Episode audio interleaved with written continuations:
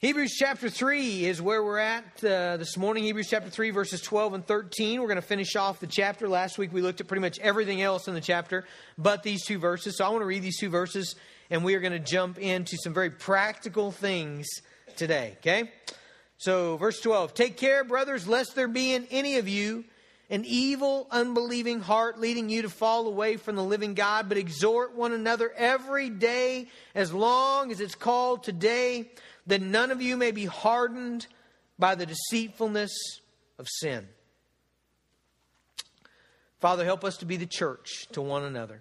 God, give us grace to love each other, to come alongside one another with truth, with encouragement, with exhortation. God, keep us believing. In Christ's name, amen. Last week we looked at the mark of a true believer. If you remember verse 6 and verse 14 say essentially the same thing.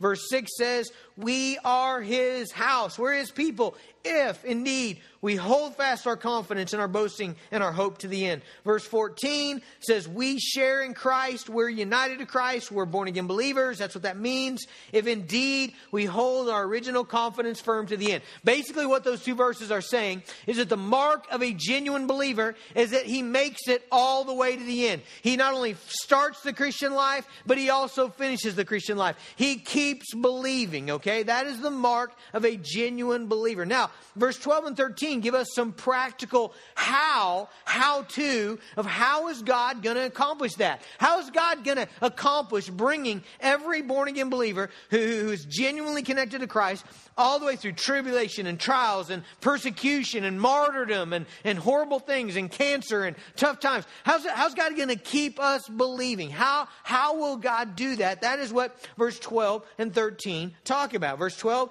talks about us paying attention to each other's hearts, okay? Our own hearts and to each other's hearts. Notice in verse 12, it says, Take care, brethren. That word take care means give attention to, pay attention to, you know, um, give effort to, all right?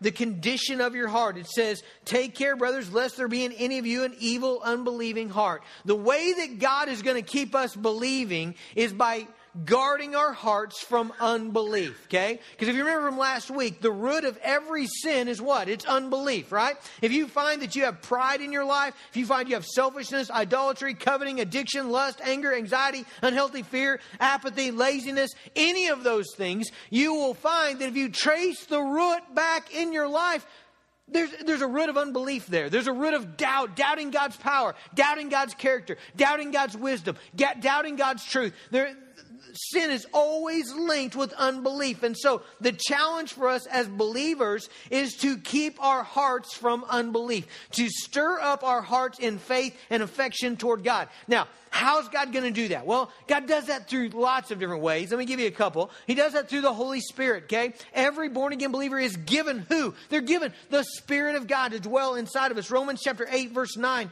says, You, however, are not in the flesh, but in the Spirit, if indeed if in fact the Spirit of God dwells in you, anyone who does not have the Spirit of Christ does not belong to him. All right, what is that saying? That is saying if you have the Spirit, you're a believer. If you don't have the Spirit, you're not a believer, okay? So every believer has the born has the Spirit of God living inside of them. The, the Spirit of God to convict them, the Spirit of God to stir up their affections, the Spirit of God to point them to Jesus, all right, to empower them to live the Christian life. So how is God going to keep us believing? Through the Holy Spirit. How is God going to keep us believing? Through the Word of God. Okay? The Word of God stirs up faith. And I'm just going to leave it right there because we're going to come right back to it in a second, okay? But let me get you to the third one that we're talking about today, verse 12 and 13, and that is the people of God.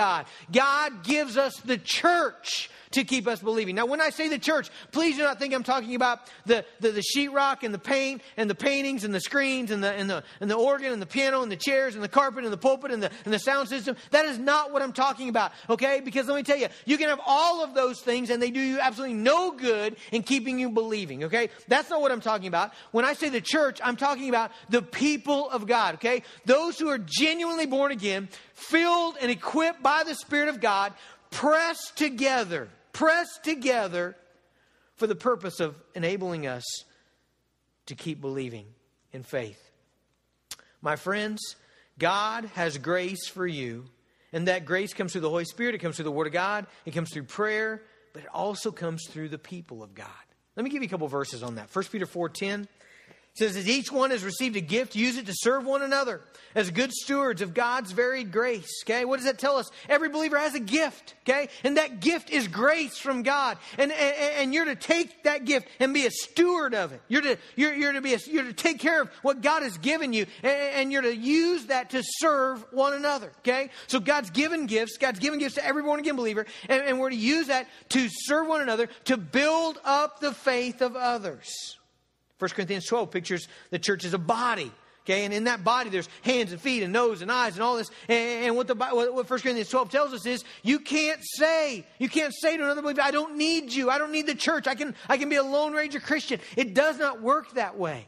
You need the church because God uses people to build up your faith. Now, what form does this take? Okay, so what do we need to do? Do we just need to get in a huddle? You know, if we if we all just get in a, a big kind of hug huddle, you know, and just just press together and just sing kumbaya? Does that do it? Does that does that does it, does it just kind of transfer that way? You know, high fives, knuckles, you know, and bam! Now I'm believing now. You know, is that the way it works? It doesn't work that way. All right. How does it work? Verse thirteen.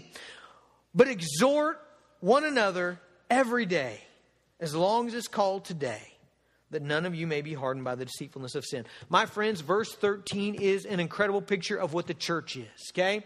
If you want to know what does it mean to be the church, verse 13 but exhort one another every day as long as it's called today that none of you may be hardened by the deceitfulness of sin. That's what it means to be the church, okay? Now notice that word exhort. Let's, let's unpack that. What, how do I exhort somebody?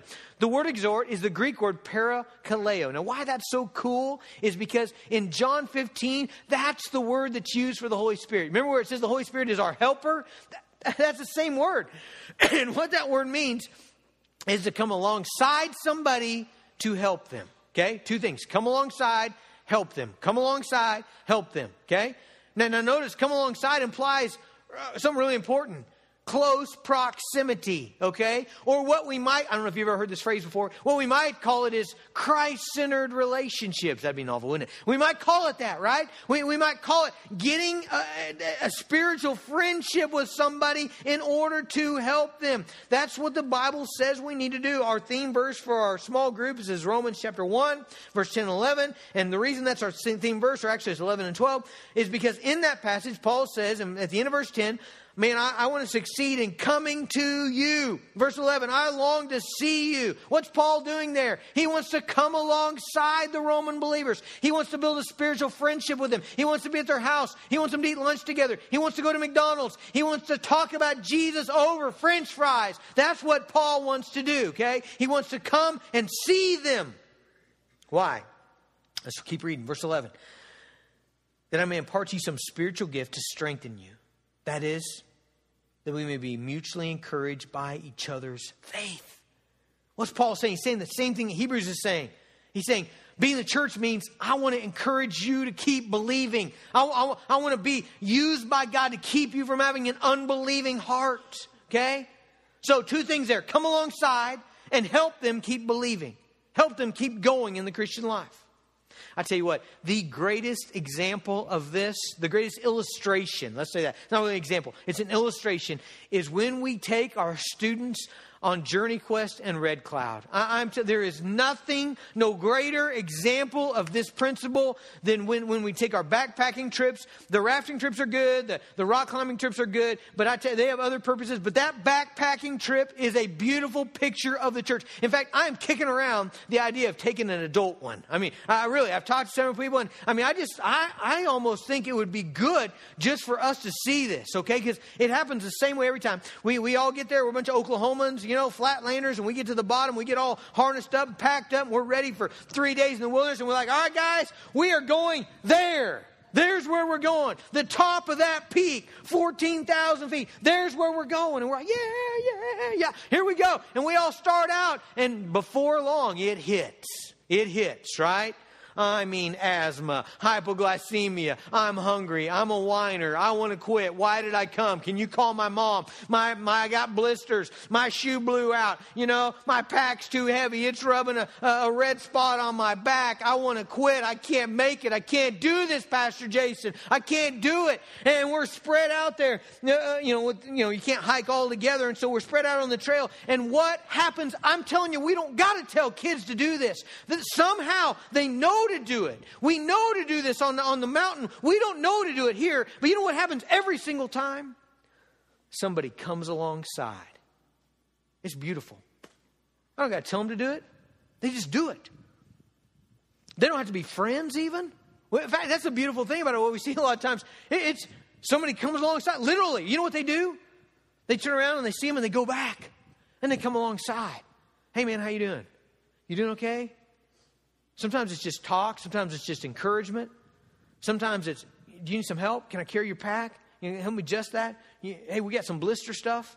Here's a protein bar.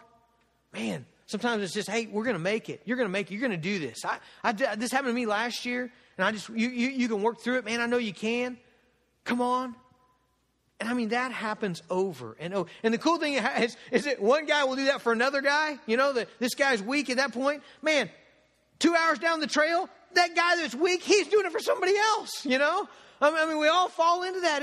it's just this beautiful picture of the church. I've told Pastor Andrew, I was like, that's the church right there, right there.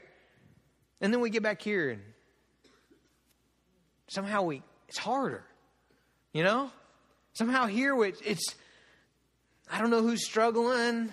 I don't, you know, I'm busy, I'm busy and busy and busy and busy and busy and busy and busy. We're all busy. We're all waiting for when we're not busy, right? That rest home experience is going to be awesome, you know. We there's going to be glory that's going to come down like fire from heaven in the rest home when we get there because that will be the time when we are not busy and we will just tear it up, won't we? Man, I can't wait. So, what's this going to look like? Okay, come alongside, help them keep believing. All right, what it's got to look like is there's got to be truth spoken and modeled. Okay? It's got to deal with truth. How do we know that? Because what is our goal? Our goal is help them keep believing. Okay, now what stimulates belief and faith in people? It's the truths of the Word of God, isn't it? Let me show you that, okay? Lest you think I'm just making it up. Romans chapter 10, verse 17. So faith comes from hearing, and hearing through the word of Christ. Okay? Faith comes from hearing, hearing through the word of Christ. The Bible tells us over and over we've got to speak and encourage each other with the scriptures, with the truth of God. Colossians chapter 3 is an example of this. Colossians 3, verse 16 says, Let the word of Christ dwell in you richly, teaching and admonishing one another in all wisdom and singing psalms and hymns and spiritual songs with thankfulness in your hearts to God. Teach one another, speak to one another let the word of Christ dwell in you and, and give that to other people. There's this aspect of speaking God's truth to other believers. 2 Timothy chapter 3, verse 16 tells us that the word of God is, is, is, is what we need to build up the faith of others. It says all scripture is breathed out by God and is profitable for teaching, for reproof, for correction, for training in righteousness, that the man of God may be competent and equipped in every good work. Man, the word of God is what builds up faith. So when we come alongside somebody, our brothers and sisters in Christ, what do we, what, what's our main objective? I, I want to communicate truth to them, okay? Now, what, which truths? I mean, there's a whole bunch of them in here, right? Which, which truths? Well, primarily truths about the glory of Jesus, okay? I don't know about you, but that's what I really need most of the time, okay? I, I really need someone to encourage me to trust Jesus, that Jesus won't let me down, that Jesus is right about this, that He is wise, that He is good, that He loves me, that He's got a plan for me, that He's working in my life. I need to hear truths about Christ, okay? Now, now are there times that I need to hear truths about sin? Yep, yep, there is. There's times where I need someone to say, hey, buddy, you're off track a little bit, you know?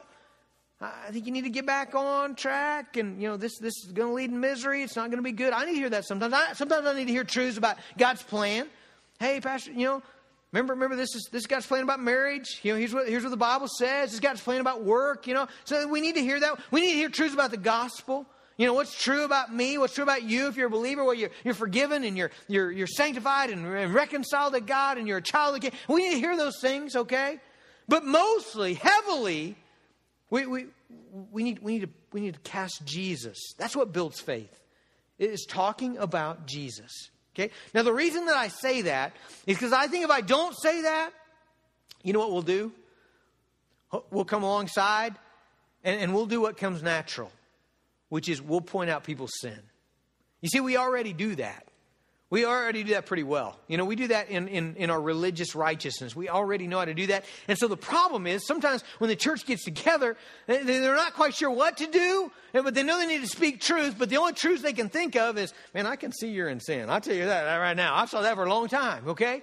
Have you ever played that game Taboo? Who, who, anybody ever played that? You know, and so you, you got this word, and you're trying to get your partner to guess the word, but there's other words you can't say. If you say, you break the rules, okay? If you say those words. Now, the way that, that, that, you enforce this is somebody from the other team's looking at the card as well, and they have the buzzer. You remember the buzzer? you know, it's just a real annoying little thing. And it's the, uh, honestly, it's the funnest part of the game, okay? The way we do it in our, in our family is the guy that's got the buzzer, he sits right by the guy, you know? This has caused marital strife, by the way, in our. But you sit right by, and if they say it, you're right in their ear, you know, and then they, they got to move on. They miss that point, you know. And, and so sometimes, especially when my brothers and I get together, we get real zealous with that buzzer, you know, you know, and, and it's just, hey, you know what? That sometimes that's what the church gets mistaken. We, we think that's really what we need to do, right? And so we get together and someone's saying, you know, well, you know, how's your life going? Well, man, I've just, you know, our life's been really kind of, kind of busy and ah, you shouldn't be busy, you know, and, you know, it's like, oh, I'm trying to share. Well, you know, how's you, and, how's you and your wife? You know, that's been good. You know, she's not felt really well, and that's been kind of hard. I, have had to do a lot of other things. Ah, you should give unconditionally, you know. And it was just, ah, you know. Hey, you know what? There are times that I need to be, I need to be shown my sin. There are. But most of the time, I already know it. You? Is that true of you? Most of the time, I know when I'm not where I need to be. Most of the time, I already know that. I, I, I really, I mean, again, it's good. I, want brothers in my life where if I am habitually going in the wrong direction, they are going to, in love, step in and help me. Okay? But, but most time, you know what I need? I need someone to show me Jesus, remind me of where we're going, encourage me that I can trust Him, affirm who I am in Christ, pray for me. That's, that's what I need. Come alongside. Man, isn't that what this guy's doing in Hebrews? Let me remind you. How, how this, how, we've gone through three chapters. What, what have they been like? Well, starts out in Hebrews chapter 1, verse 2. In these last days, he has spoken to us by his son, Jesus. Who's Jesus? Keep reading. Whom he appointed the heir of all things, through whom also he created the world. He's the radiance of the glory of God. He's the exact imprint of his, of his nature. He upholds the universe by the word of his power. He made purification for our sins. He sat down at the right hand of God, uh, of the majesty on high. He, having become as much superior to angels. Chapter 2. Jesus is better. Jesus is better. Chapter 3 starts out Jesus is better than Moses. I mean, this whole chapter, this whole, this whole book so far has been Jesus is better, Jesus is better, Jesus is better. That's what we need as the church. We, we need someone to come alongside and, to, and encourage us to trust Christ. Now, having known that, having known that, my friends, we, sh- we should be careful. We should take seriously the ministry that we have in the lives of other people. Okay? There's some of you, and by nature, you are the Lone Ranger. Okay? You have a mask, you've got a horse named Silver, and you love to get on it and go, off I go. I don't need you guys, right?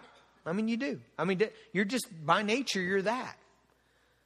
Hey, let me, let me, let me encourage you in this way. God has built you to be a part of the people of God. God has built you to encourage the faith of others. If you're a genuine believer, God, God has a plan and a place for you in the lives of other believers. Okay? That's the work of the church. A lot of times when we think of the work of the church, what do we think of? Well, so and so is the pastor, and so and so is the, the secretary, and so and so they're the janitor, and so and so is the Sunday school teacher, and so hey, that's not really the work of the church. Those are necessary positions to keep us organized, okay? You know what the work of the church is? The work of the church is you and me and us, each other, coming alongside and encouraging us to believe. That's the work of the church. The work of the church is speaking the truth of God into the lives of others in a loving relationship. That's the work of the church. In spiritual friendship, that's the work of the church. Now, I know what you're going to say. You're going to say, Pastor, you have been hammering on this relationship stuff forever, and I tried it. I tried it, and it was messy, and it was demanding, and it was a little irritating, and it was it kind of got hurtful and scary and hard. Here's what I would tell you. Awesome. You were doing it exactly right, okay? That's exactly the way it's supposed to be, okay? I mean, we're sinners being pressed together, okay? If you come to me and you say, man, I tried this relational thing, Pastor, I tried doing what you say with Christ in relationships, and it was just a utopia of joy. I tell you what, uh, we never had a problem, one, and these people are just the best things in sliced bread. I'm like, okay, two things here. Either you haven't done this very long, like you're on day two, okay? Or you're not doing it at all, okay? Because that, that is not my experience. My experience is people's lives are really messy, and we're broken sinners, and we struggle. Okay, and, and it's going to be hard. But what we have to understand is we have a window of opportunity that we must capitalize on. Okay? Notice, notice the phrase today in the book of Hebrews, okay? It's everywhere. It's in our passage um, this morning, verse 13. But exhort one another every day as long as it's called today, okay? Let's back up. Chapter 3, verse 7. Today, if you hear his voice, don't harden your hearts. Chapter 3, verse 15. Today, if you hear his voice, don't harden your hearts. Chapter 4, verse 7. Today, saying through David, as long afterward in the words already quoted. Today, if you hear his voice, don't harden your hearts. There's this word today, today, today. Why is it? What is it saying? It's saying you have strategic opportunities that you need to capitalize on today.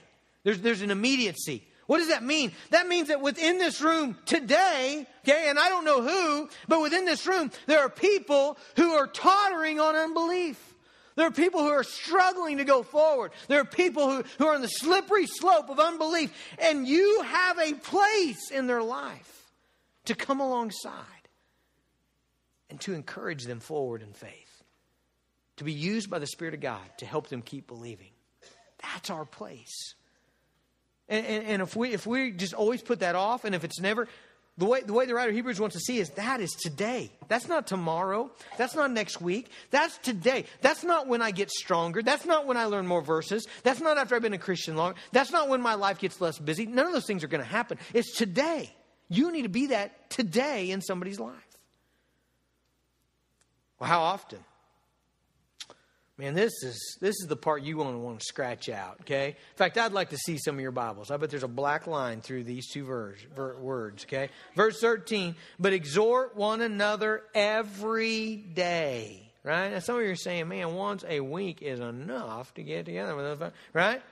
Every day. Why every day? Well, let me ask you a couple questions.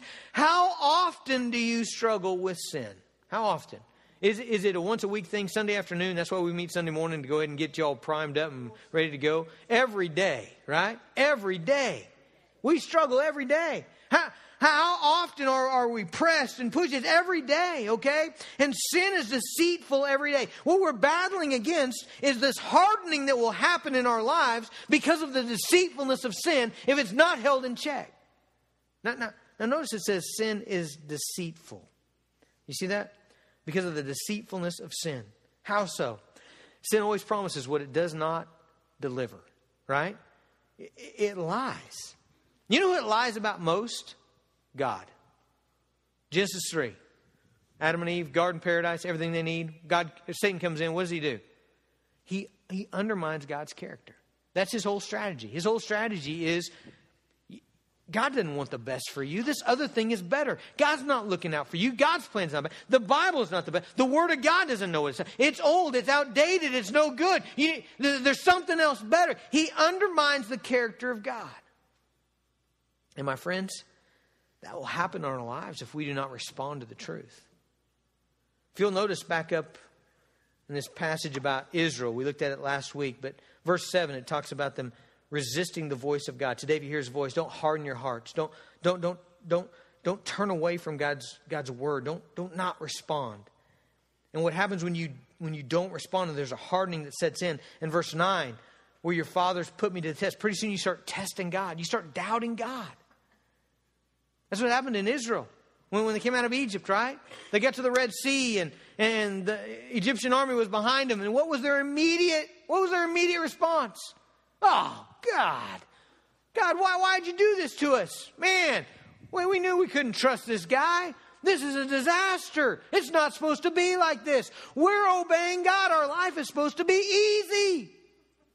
God opens up the sea. They get through. It's a great victory. They go a little further. No water. What do they do? Immediately. What do they do? Immediately. God, why are you doing this? Oh, this is terrible. We can't trust you. And that Moses guy, what? Ah, he's the worst one of them all. God provides water from the rock. They go a little further. They're hungry. What? It, it's all the way until they miss the promised land. And the, Hebrews 3 is saying, don't let that happen to you. Guard your heart. Guard the hearts of other believers. Because here's the deal sin is going to continue to lie. Wouldn't it be great if, uh, if sin had to tell the truth? You know, have you seen those commercials where they, they advertise something as awesome, you know, sunshine, just beautiful picture, and then right at the end, there's a fine print, right? You know, and, and they talk really fast, you know. This, this drug could give you warts and you'll grow a third ear and you'll have, you know, one of your toes will fall off. And I mean, it's just all this horrible stuff, right? What if sin had to do that? Wouldn't it be cool? If sin had to actually tell you the truth about the temptation, you know? Say your marriage has been kind of rocky, rough, been kind of cold to each other. Beautiful woman walks by, not your spouse. What if, what if in that moment sin had to tell the truth? What, what if in that moment you heard the cries of your children that would result from adultery and divorce? What if you saw a flash before your eyes of the devastation of your family, of the crushing of your spouse? What if, what if you felt in that moment the regret and the foolishness that, that you had put your hopes in believing that this person could somehow be the answer to your emptiness? What if in that moment you felt the guilt and weight of the eternal wrath of God? What if you felt all of that? You know, you see her and bam, all of that hits you. I got a feeling that sin would not be as appealing.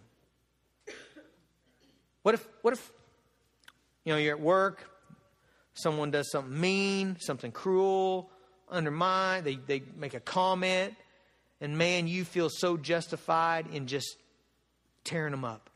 You know, and you even have this great opportunity. You know, devil gives you one of those slow sinkers, you know. It's like, oh man, I could say this, it would be funny, and it would cut them deeply, and it would be justified because of what they've done to me. What if, what if right as that was rolling off your, your, your tongue, what if, what if you were, bam, you just saw the truth about sin? And what, what if in that moment you saw the years of broken relationship that would result from what you're about to say? What if in that moment you saw and you heard the venomous words coming out of your mouth and you saw that from a third party? You saw what that looked like to the lost people around you in your office or in your workplace who know you're a Christian. What if in that moment in that moment, you'd be able to see that person's mind, and you would see that for the next month they would roll what you said over and over and over again in their head. And you saw the bitterness it would create in them and how it would change the way they spoke to their children and to their spouse. What if we'd still say it? You see, sin will never tell you the truth. Ah. But guess what? We can tell each other the truth. You see, sin's never going to tell you the truth. But we, we can tell each other the truth about sin. That, that's why, verse 13, we exhort one another every day. Why? So that we don't get hardened by the deceitfulness of sin. We got to be that for one another. We got to tell each other the truth about sin. Because, because oftentimes we need to hear it from another perspective. You know, when you're in the midst of it, you can't hardly see it, can you? Man, I've been there. I've been there. I mean, man, I just, I, I know what's right and I hear what people are telling me, but from my vantage point, it just seems like I'm justified. We need, we need other people to tell us the truth about sin so that we do not get hardened. Hardened. That is a scary thought to me. You ever play the guitar? You know, uh, when you first start, man, your fingers just, I mean, it's painful. I mean, it's just like you're on raw nerves about the third day. And, and you can just hardly play, but you just force yourself to keep pushing, keep pushing, keep pushing. And what you do is you develop calluses. Someone who's played the guitar a long time, they can put the tips of their fingers on a hot plate and it does not hurt them. Someone who's been playing the guitar a long time, they can. I, I, when I used to play, I could do this. I, I, could take a pin and I could stick it in my, my finger. I used to do this to the kids. You know, my girls, I'd stick it in there, you know, like a thumbtack or something. I'd be like, ah, you know, and they, but it, I couldn't feel it, you know, because there's just all this callus built up. What happens when you resist the Word of God? What happens when you hear, you hear and you don't act? You hear and you don't act. You hear and you don't act. You hear and you don't act. Pretty soon you stop feeling. You stop feeling love toward God. You stop feeling conviction. You stop, you stop feeling a necessity to obey. And you begin to get hard. So, why do we need Christ in our relationships? Why do we need spiritual friendships? Why do we need to meet together? Why do we need to text each other? Why do we need to call each other? Why do we need to check up? Why do we need small groups? Why, why do we need that stuff? Why, why isn't this good enough? Well, this is good. When you, Bible tells us to do this, but, but here's the deal. It is so easy. I, man, I've listened to a million sermons. It's so easy to hear and then just whew, go right on without ever responding. So, you know what I need in my life? I need people who are close enough to me to see when I'm not responding to the Word of God and who will encourage me and who will speak truth to me, and who will love me, who will pray for me, who will affirm who I am in Christ, if need be, who will confront me with my sin.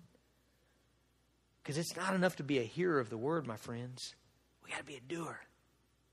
James 122. I'll close with this.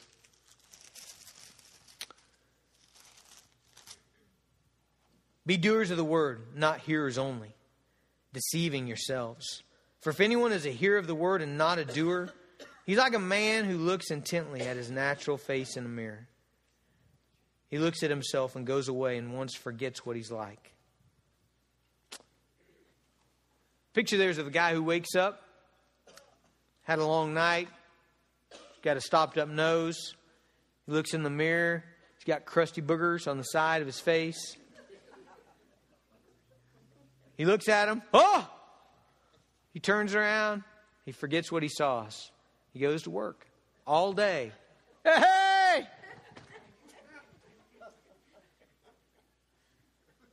That's what, that's what a hearer not a doer of the word is like. I mean, that, that's the picture there. You, you know what I appreciate? I appreciate people who will tell me when stuff like that happens. Because there's sometimes we do that, right? And what should we do? We should look at the mirror of the Word of God and we should say, wow, I got something ugly in me. I got, I got, to, I got to repent of that. I'm not going to keep it. I'm not going to walk away with that ugly thing in me. I'm, I'm going to take it to Jesus, okay?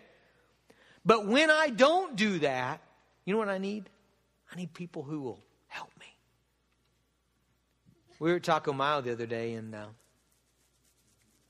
we we're eating, and I was getting up to leave, and Pastor Andrew was kind of sitting on the other side, and he got close to me. He said, Hey, Pastor, he said, You got, you got something in your beard.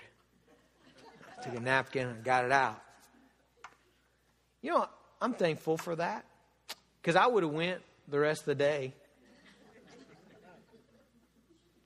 Okay, spiritually, spiritually, you got something ugly in you. Don't you want people in your life who will encourage you? Uh, let me tell you bitterness, unforgiveness, pride, covetousness, lust, greed that's a whole lot uglier than sour cream. I mean, it really is. And, and I, I want people walking with me and helping me be a doer of the word, not just a hearer. Let's be that to each other. Small groups start next week. Father God, I thank you for your word. I pray, Father, that we would not be hardened to it. I pray that we would not buy into the deceitful lies of sin. But God, I pray that you would enable us to exhort one another today and every day. Lord, I pray that we would not have an unbelieving heart. God, help us to be the church to each other. In Jesus' name, amen.